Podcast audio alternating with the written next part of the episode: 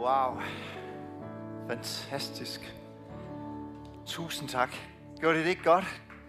Led os ind for en Guds trone. Hold da op, hvor var det fantastisk dejligt.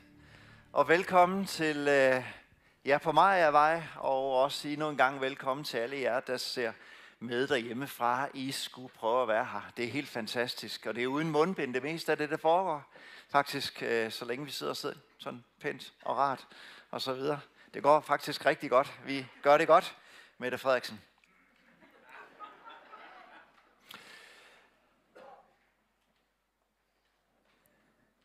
Gud er alvidende. Gud ved alt. Hvis det er sandt, så er det skønt at vide, hvornår covid-19 det er overstået. Og kunne det være fedt at vide, hvor vi er som kirke om et år, om tre, om fem? Og kunne det være fedt for os at vide, hvornår vi skal have bryllup? I vores familie? Nå, ja. I dag så øh, slutter vi vores øh, temaserie Gud er. Hvad betyder det for dig? Og øh, den her øh, prædiken i dag, den skal forstås og erfares allerbedst, når den sådan høres ind i den der kontekst af, at den Gud, der ved, samtidig er almægtig, han er god og han er kærlig, som de sidste tre søndage, de har omhandlet. Så i dag slutter vi den her serie. I næste uge tager vi fat i en serie omkring Galaterbrevet. Gud ved alt.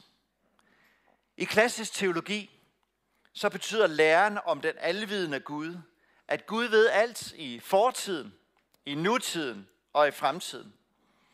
Han kender til det virkelige, han kender til det potentielle, det mulige. Han ved om det hele, og det gør han på samme tid.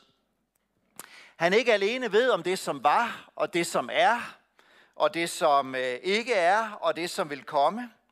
Guds alvidenhed er beskrevet som absolut, uden mål, grænseløs, aldeles fuldkommen og uden nogen form for differentiering, når du læser om den i Bibelen. Gud opdager aldrig noget nyt. Han overraskes ikke. Han forbavses ikke.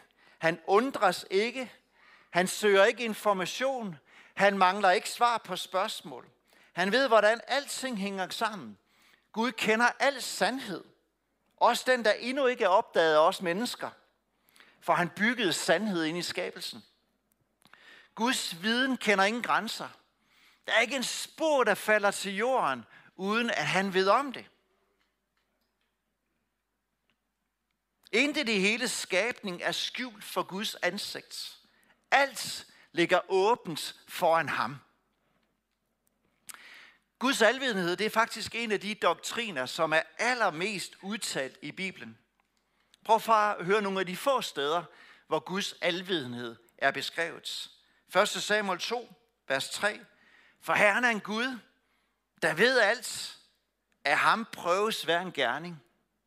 Ordsprogenes bog 15, vers 3. Herrens øjne er alle vegne. De overvåger onde og gode. Salme 147. Hvor Herre er stor, mægtig i styrke. Hans indsigt er uden mål. Eller i Romerbrevet 11. Åh, dyb er Guds rigdom og visdom og kundskab. Hvor urensagelig er hans domme. Hvor usporlig er hans veje. Eller 1. Johannes 3. Hvad end vort hjerte fordømmer os for, Gud er større end vores hjerte og kender alt. Eller Hebræerbrevet 4. Ingen skabning kan være usynlig for ham. Alt ligger blottet og åbent for hans øjne, og kun ham står vi til regnskab for. Så Gud ved alt. Og hvad betyder det så for os? Den her alvidenhed, som jeg lige har trukket frem her, er aldrig nogensinde været tænkt som en abstrakt idé, eller som et doktrin, der var godt at vide om. Nej, Gud ønsker at komme os i møde og personligt vise, hvem han er. At vi oplever det relationelle i spørgsmålet om dets betydning, at Gud ved alt. Og hvad betyder det så for dig og mig? At den personlige oplevelse og erfaring, vi kan have med en Gud, for hvem vi er fuldstændig gennemsigtige. Fordi han ved alt, Han ser os. Han kender os fuldstændig til bunds, bedre end din mor. Det allerinderste hos os. Og hvad betyder det for os? Det hænger i hvert fald sammen med, hvordan han er. Hvis det skal have gang på jorden, at han ved noget. At hvis han ved alt, mm, hvordan er han så? Prøv et øjeblik at tænke på et tidspunkt i dit liv, hvor du virkelig følte dig elsket. Hvad er det en mor, eller en ven, eller en kæreste, eller en ægtefælle, eller Gud selv? Hvad var det, der gjorde, at du følte dig elsket? Jeg tror i hvert fald to ting var på spil. Det ene, det var, at du var kendt, og du oplevede en høj grad af accept. Den eller de personer, som elskede dig, de kendte dig, til trods for alt, hvad du rummer. Til trods for alt deres kendskab og viden om dig. Så valgte den eller de personer alligevel at vise dig fuld ud accept. At modtage dig præcis som du var. Med alt, hvad du rummer. Og det gav oplevelsen af at føle sig elsket. Fordi i ægte kærlighed, så handler det om at være kendt og føle sig accepteret. Accept uden at være kendt, det er ikke godt nok. Det at være kendt uden at være accepteret, er heller ikke godt nok for os. Men når de går sammen, så giver det virkelig mening. Og så er den der, at der er ingen i universet, som kender dig bedre end universets skaber. Der er ingen, der viser dig en større accept og kærlighed, end den Gud, der ved alt om dig og mig. Og det er det, vi skal stands op ved formiddag. Og jeg synes ikke, der er et bedre sted i Bibelen, der er bedre næler den sandhed, end salme 139. Og der er tre sider af den salme, som folder den sandhed ud, at Gud ved alt, og hvilken betydning det så har for dig og mig, som vi skal stands op ved i formiddag. Og det første, det er, at Gud ved alt og kender dig fuldt ud. Lad os prøve at læse de første seks vers sammen. Salmen af David. Herre, du renser mig. Du kender mig. Du ved, om jeg sidder eller står. På lang afstand er du klar over min tanke. Du har reddet på, om jeg går eller ligger. Alle mine veje er du fortrolig med. Før ordet bliver til på min tunge, så kender du det fuldt ud her. Bagfra og forfra inderslutter du mig. Og du lægger din hånd på mig. Det er for underfuldt til, at jeg forstår det. Det er så ophøjet, at jeg ikke fatter det. Gud, der ved alt og kender dig fuldt ud. Nogle af os, der har kendt og vandret med Gud i en del år, vi ved godt, at det er sådan, det er. Han kender mig bedre, end jeg kender mig selv. Og alligevel så lader det til, at vi nogle gange kan operere på to niveauer. Altså med vores intellekt og forstand, så ved vi godt, at Gud kender os. Men nogle gange i dagligdagen, så kan vi leve som om, vi kan holde noget hemmeligt for ham. Eller vi kan bøde bøde, bønder om, og, hvor som udtrykker, at vi egentlig ikke sådan er rigtig overbevist om, at han ved alt. Så vi må jo sådan lige hjælpe til, og derfor ikke nødvendigvis ved, hvad vi trænger til. Når vi nogle gange tror, at vi kan skjule noget for Gud, så kan det måske bero på det, at vi kan være bange for, at hvis Gud virkelig kendte til alt om mig, vil han så ikke forkaste mig? Vil han så ikke slå hånden af mig? Vil han så ikke hold, sådan dømme mig, når han ser min tilkortkommenhed? Når han ser mine sønder og alt det, jeg skammer mig over i mit liv? Alle de gange, jeg midt om natten gik op og tømte køleskabet. Alle de gange, jeg slog folk ihjel i mine tanker, og alt det der midt imellem. Kan han alligevel have med mig at gøre? Og det er rigtig svært, tror jeg, for os, de fleste af os, at rumme en Gud, som kender al sandhed om os, og stadigvæk i sin nåde og kærlighed rækker ud mod os og vil os. Salmen indleder med de her ord, Herre, du rensager mig og du kender mig. Renser mig betyder egentlig på hebraisk at undersøge noget nøje, eller at udforske noget, som en indbrudstyv søger efter værdifulde effekter, når han bryder ind i et hus. Det indikerer også det at grave efter noget. Så David siger med andre ord, du ved alt, Gud. Du kender mig fuldt ud, fordi du har rensat mig. Du har undersøgt mig nøje. Du har været i alle hjørner af mit liv. Helt ned i detaljen. Og så derefter så udfolder David i de her seks vers forskellige sider af alt det Gud kender til om dig og mig. For det første, Gud ved, hvad vi laver. Du ved, om jeg sidder eller står, går eller ligger.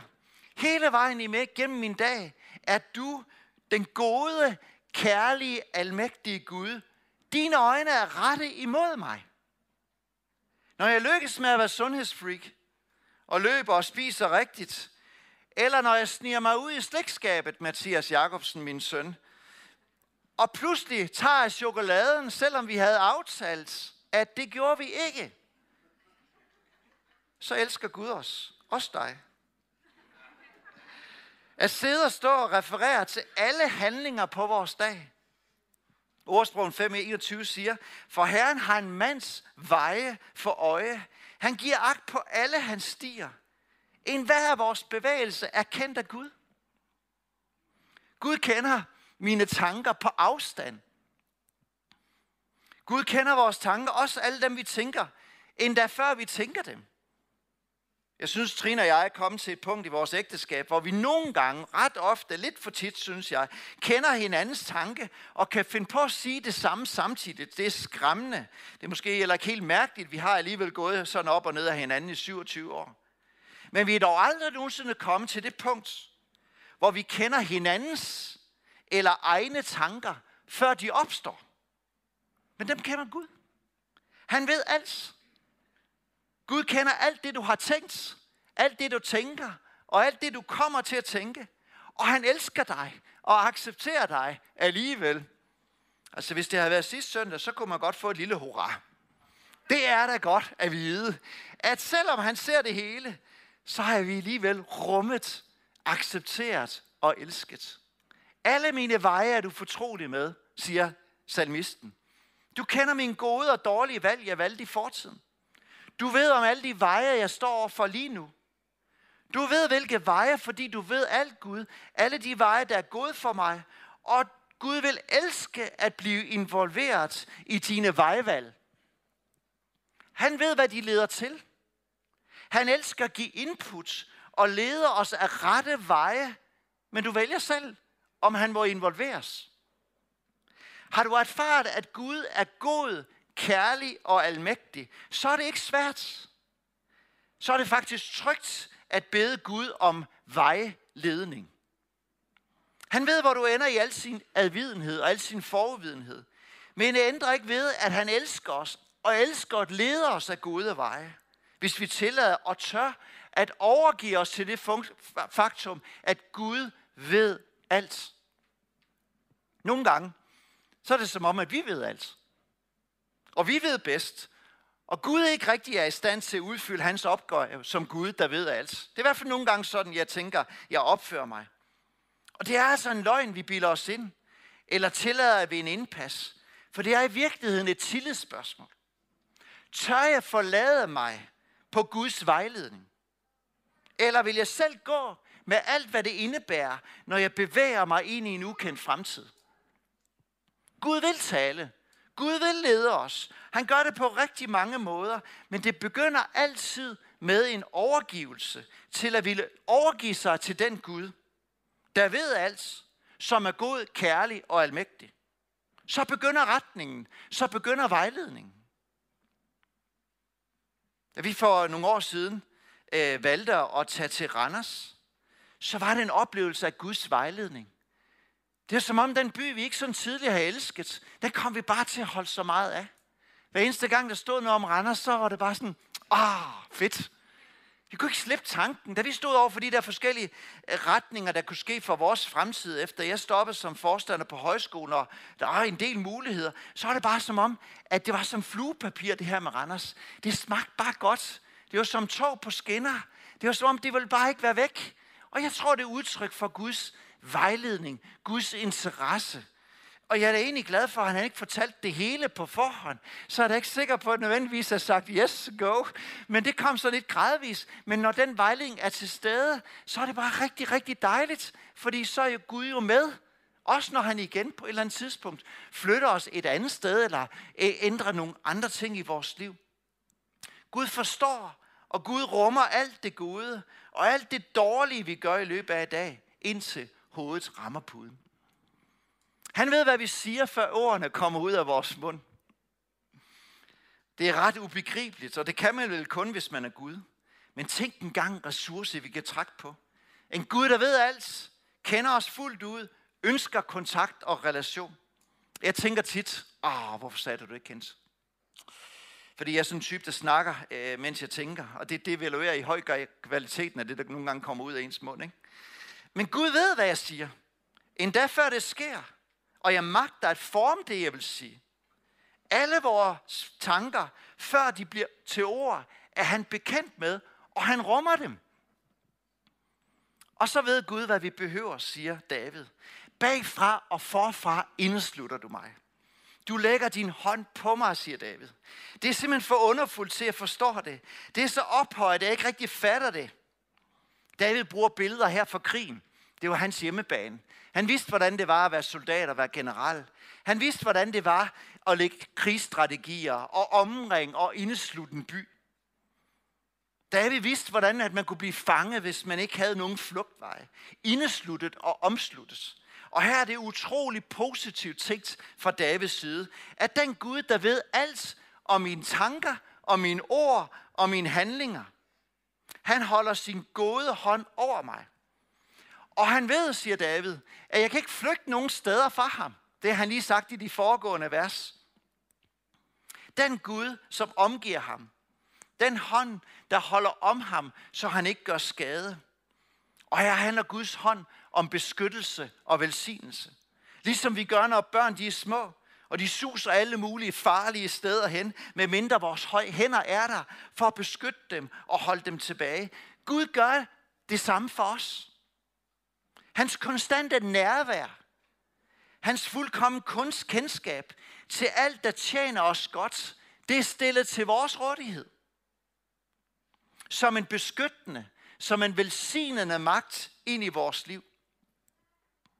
Ikke sådan, at vi ikke kan gøre det, vi vil, men fordi Gud ønsker med sin hånd og sit nærvær og velsignelse at vejlede os og give os det, vi trænger til, og hjælpe os på gode veje, som den kærlige og gode Gud han er. For mange år siden, så var vi i en situation, hvor vi boede i en by, hvor vi virkelig bare trængte til en bil. Og vi havde virkelig ikke ret mange penge, der var overhovedet ikke økonomi til at købe en bil. Og på et tidspunkt, så lægger jeg det foran Gud og siger, Gud, åh, du er jo omkring os, du kan jo alt og så videre. Det ville virkelig være dejligt, hvis Trine kunne få en bil til hendes studie. Og så kom den tanke lige fra himlen, I får en bil. Jeg tænkte, nå, hvor kom den fra? Og i løbet af fire dage, så kom der bare 30.000 kroner til os fra alle mulige forskellige instanser, så vi kunne gå ud og købe en lille Ford Fiesta, så hun kunne læse videre på seminaret i Aalborg. Jeg tænker, jamen det var fordi han ved alt og ved, hvad vi trænger til, og så, at det var det, der var brug for i den her sammenhæng. Og Gud har altså ikke sådan nogle udvalgte, som han sådan vil give mere til end andre. Gud elsker og med sin alvidenhed at give os det, vi trænger til. Det er så ikke altid nødvendigvis det, vi trænger til, som vi får, fordi vi ikke nødvendigvis behøver det. David siger, det er for underfuldt til, at jeg forstår det. Det er simpelthen for nådigt. Det er så ophøjet. Det fanger jeg ikke. Så når David tænker og reflekterer over det faktum, at Gud kender ham fuldt ud, og er omkring ham med sit nærvær, så er han blown away. Han kan ikke rumme det. Han kan endnu mindre beskrive det. Guds personlige kendskab til alt, hvad han er, og alligevel elsket og rummet. Alt det gode, alt det mørke i mig, i sin nåde og sin kærlighed, så vil Gud mig stadigvæk. Det er for underligt. Det er for underfuldt af Davids konklusion. Og jeg tænker egentlig, at vi når til samme konklusion, når vi forsøger at forstå, at Gud ved alt, kender alt, og alligevel accepterer, rummer og elsker os. Er det ikke en god nyhed? I må godt smile lidt. Det er simpelthen fantastisk. Ham, der kan alt og ved alt, han siger bare, jeg elsker dig, jeg vil dig, og jeg skal nok vejlede dig ind i det, der er godt. Så skal vi læse fra vers 17 og vers 18 i samme salme. Gud vil alt og tænker konstant på dig. Indimellem fra vers 6 til vers øh, 17, så har han talt noget omkring hans allestedsnærværelse altså og andre ting. Men her kommer han tilbage igen til det her med, Gud ved alt. Han siger, hvor er dine tanker dyrebare for mig? Hvor stor er der summen af dem, Gud? Tæller jeg dem, så er det flere end sandet. Bliver jeg færdig, så er jeg stadigvæk hos dig. Så ikke alene kender Gud os fuldt ud. Han tænker uafbrudt og konstant på dig. Og det er ikke bare for at give dig en god oplevelse. Det er sandhed. Det er rigtigt. Vi er kendt, elsket, accepteret og tænkt på af kenderen, den hellige, den kreative, den allestedsnærværende, den almægtige og den gode og kærlige Gud. Han ser hele vores liv fra vugge til grav. Endda før vi kom ud af moders liv, har David lige beskrevet. Han kender vores synder. Han kender det, vi skammer os over. Han kender vores kvaliteter, de gode sider og alt det midt imellem. Vi er genstand for hans interesse. Hans øjne er rettet imod os den her formiddag. Guds varme lys. Hans livgivende øjne. Hans kærlighed, som du hørte om sidste søndag. Han tænker altid på os, siger David. Og Guds tanker, de er gode. Dyrebare tanker, siger David tydeligt overvældet, når han forsøger at tænke over Guds storhed. Han forstår ikke, hvordan Gud kan tænke på ham hele tiden. Dyrebare henviser sådan til dyre juveler. Så David værdsætter det faktum, at Gud tænker på ham hvert sekund af dagen. Gud er så involveret i vores liv, at vi ikke engang rummer at magte, hvor meget han tænker på os. Guds tanker, siger David, de er utællelige. Som at tælle sand i en ørken, det er jo umuligt. Umuligt at optegne og umuligt at forstå. Jeg tror, det bedste, man kan høre fra en, man virkelig elsker, elsker det er, jeg har tænkt på dig hele dagen. Trine har nogle gange sagt, dig, jeg ved godt, det er løgn. Hun har jo lavet alt muligt andet også. Hun har været lærer, hun har været lavet mad og nogle gange. Øh, altså, Gud, hun tænker ikke på mig altid. Men det er en sød tanke. Og, og jeg tænker, at det er jo det bedste, man kan, man kan høre. Men for Gud er det jo sandt. Gud tænker hvert et øjeblik på dig og mig. Guds tanker er utallelige. Det er stort. Han har tanker for os. Han er optaget af os. Og så det sidste, der står der i den, i den sammenhæng, det er, Guds tanker er konstante. Det er ikke sådan, han siger her, når jeg vågner, så er jeg stadigvæk i dine tanker, Gud. Så Gud glemmer os ikke engang, når vi sover. Salmisten siger i salme 121, han lader ikke din fod vakle, han som bevarer dig falder ikke i søvn. Han som bevarer Israel falder ikke i søvn, han sover ikke. Så Guds tanker om dig, de er både gode, utællelige og konstante. Eller med andre ord, du er altid genstandsfelt for Guds opmærksomhed. Endda din hovedhår har han styr på. Selvfølgelig i nogle sammenhænge er det lettere end andre. Men alligevel, det fortæller noget omkring, hvor optaget han er af os. Gud kender os fuldt ud, tænker konstant på os og søger efter os. Og det er det sidste, vi skal stands op ved her i formiddag. Her slutter øh, salmisten i vers 23 til vers 24 og konkluderer det her. Han siger sådan her. Gud ved alt og forsøger, ønsker at rensage os. Rensag mig, Gud, siger David. Kend mit hjerte. Prøv mig. Kend mine tanker. Se efter, om jeg er på Augusts vej, og led mig af evighedsvej. Rensag mig, search me, udforsk mig. Det var sådan, David begyndte salmen i vers 1. Nu kommer han til samme konklusion, når han responderer her ved afslutningen af salmen, og beder Gud om, gå tæt på mig. Du som kender mig, du som tænker på mig, du som accepterer mig, du som elsker mig, rens af mit hjerte, Gud. Gud ønsker, at vi inviterer ham til at rensage og undersøge vores liv. Og det her igen ord rensage og udforske, det er også sådan brugt, når man graver værdifulde mineraler op af en mine. Her tester man værdifulde metaller for, for graden og bevise deres renhed. Det er super fint med lidt selvreflektion. Det er super fint med lidt selvrensagelse.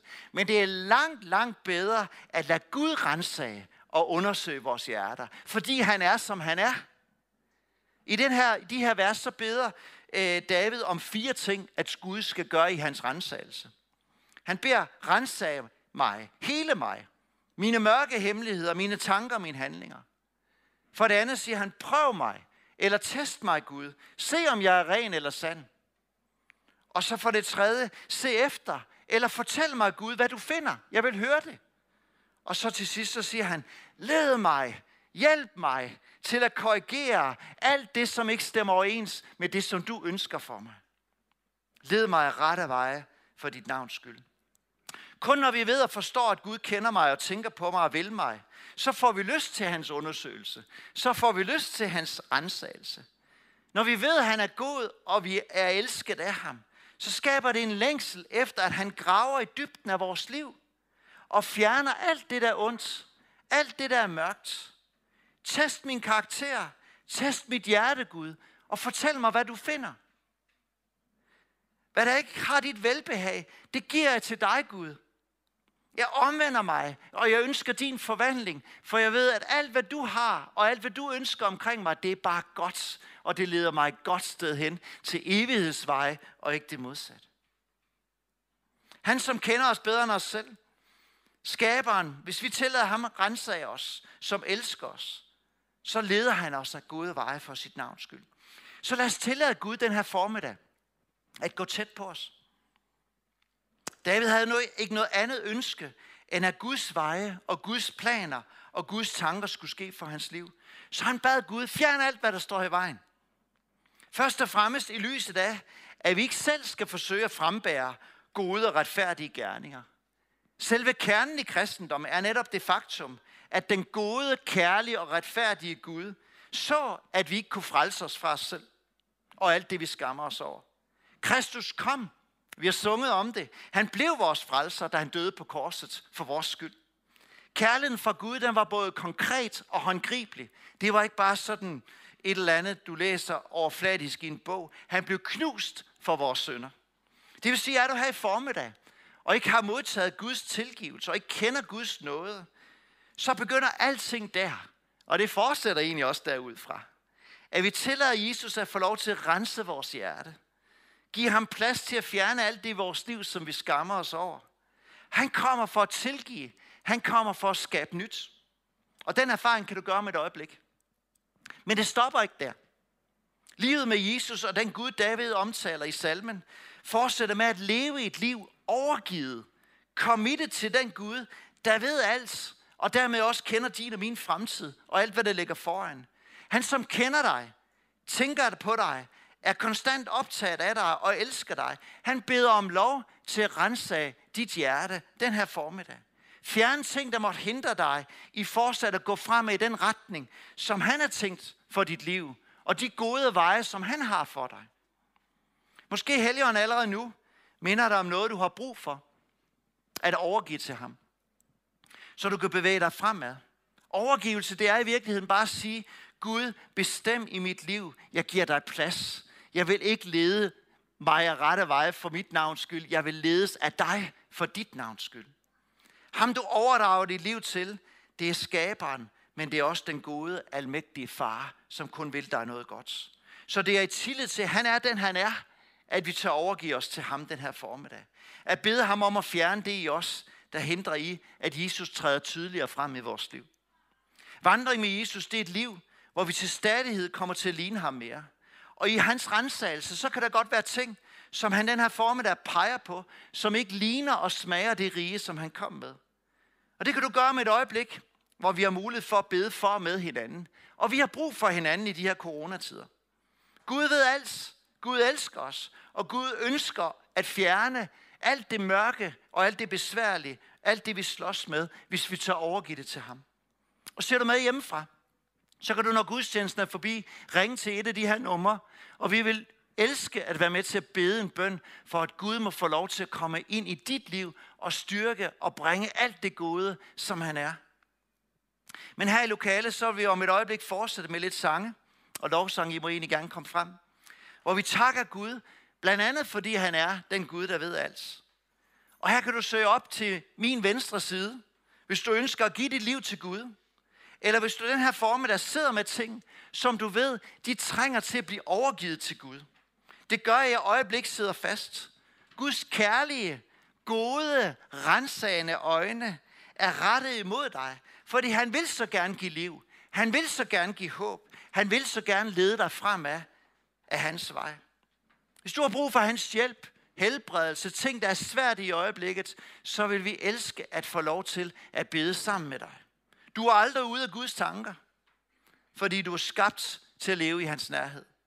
Det er kun synd og andre ting, vi sætter før Gud, der kan stå i vejen for, at vi kan få lov til at leve i den frihed, som David oplevede, og som Jesus købte til os på korset. Bring det til ham den her dag. Kan vi rejse os op? Fordi Gud kender os fuldt ud. Fordi Gud tænker konstant på os. Og i sin kærlighed renser af vores hjerte. Så er det ikke en Gud, der udspionerer dig i den her formiddag. Det er en Gud, der elsker dig. Han elsker ikke at udstille dine svagheder, men han elsker at få lov til at komme og bringe nyt liv, bringe nyt håb, der hvor der er noget, der på en eller anden måde trænger til det. Sokrates han sagde engang, at et liv, hvor man ikke lader sig rense af, det er ikke værd at leve. Tit når vi renser af os selv, så kan vi enten være for hårde eller for bløde. Men når vi tillader den Gud at rense af os, som har skabt os, så er det altid sandt, og så er det altid godt. Det, der trænger til nyt liv, det kan skaberen skabe. Der, hvor mørket hersker, der kan lys og håb og tro få lov til at komme ind. Fordi han er den Gud, der ved alt og kender dig og elsker dig. Jesus, tak fordi, at det er sandt. Tak fordi vi kan komme til dig som dine elskede, vildede børn. Og vi beder dig om, at du vil komme hen over os som enkeltpersoner, men også som kirkefamilie, og rense af vores hjerte, som den gode, kærlige Gud, du er. Og fjerne alt, der måtte hindre os i at gå af gode, rette veje, som du ved, gør, at vi havner et rigtig godt sted. Vi overgiver os til dig. Og Helligånd, jeg beder dig om, du kommer og møder vores hjerter den her formiddag. Tak fordi vi kan give os selv til dig. I Jesu navn. Så lad os gøre det. Har du brug for forbøn, så står vi som forbeder klar allerede nu. Og så lad os bruge det tid, hvor vi bare giver ham den tilbedelse, som er værd, fordi han ved alt, og han alligevel elsker os.